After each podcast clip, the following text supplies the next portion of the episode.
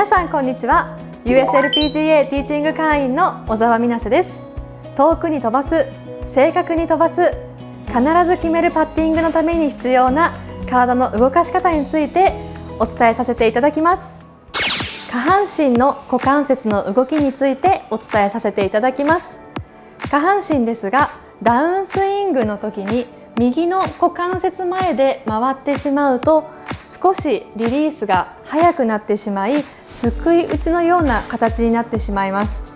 右股関節前で回っている人の多くは右の膝がインパクトにかけて前に出ていきます。これを左の股関節前で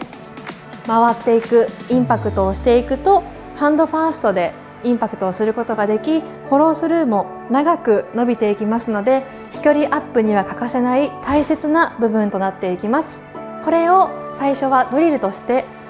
右のかかと上げドリルというのを行っていきます。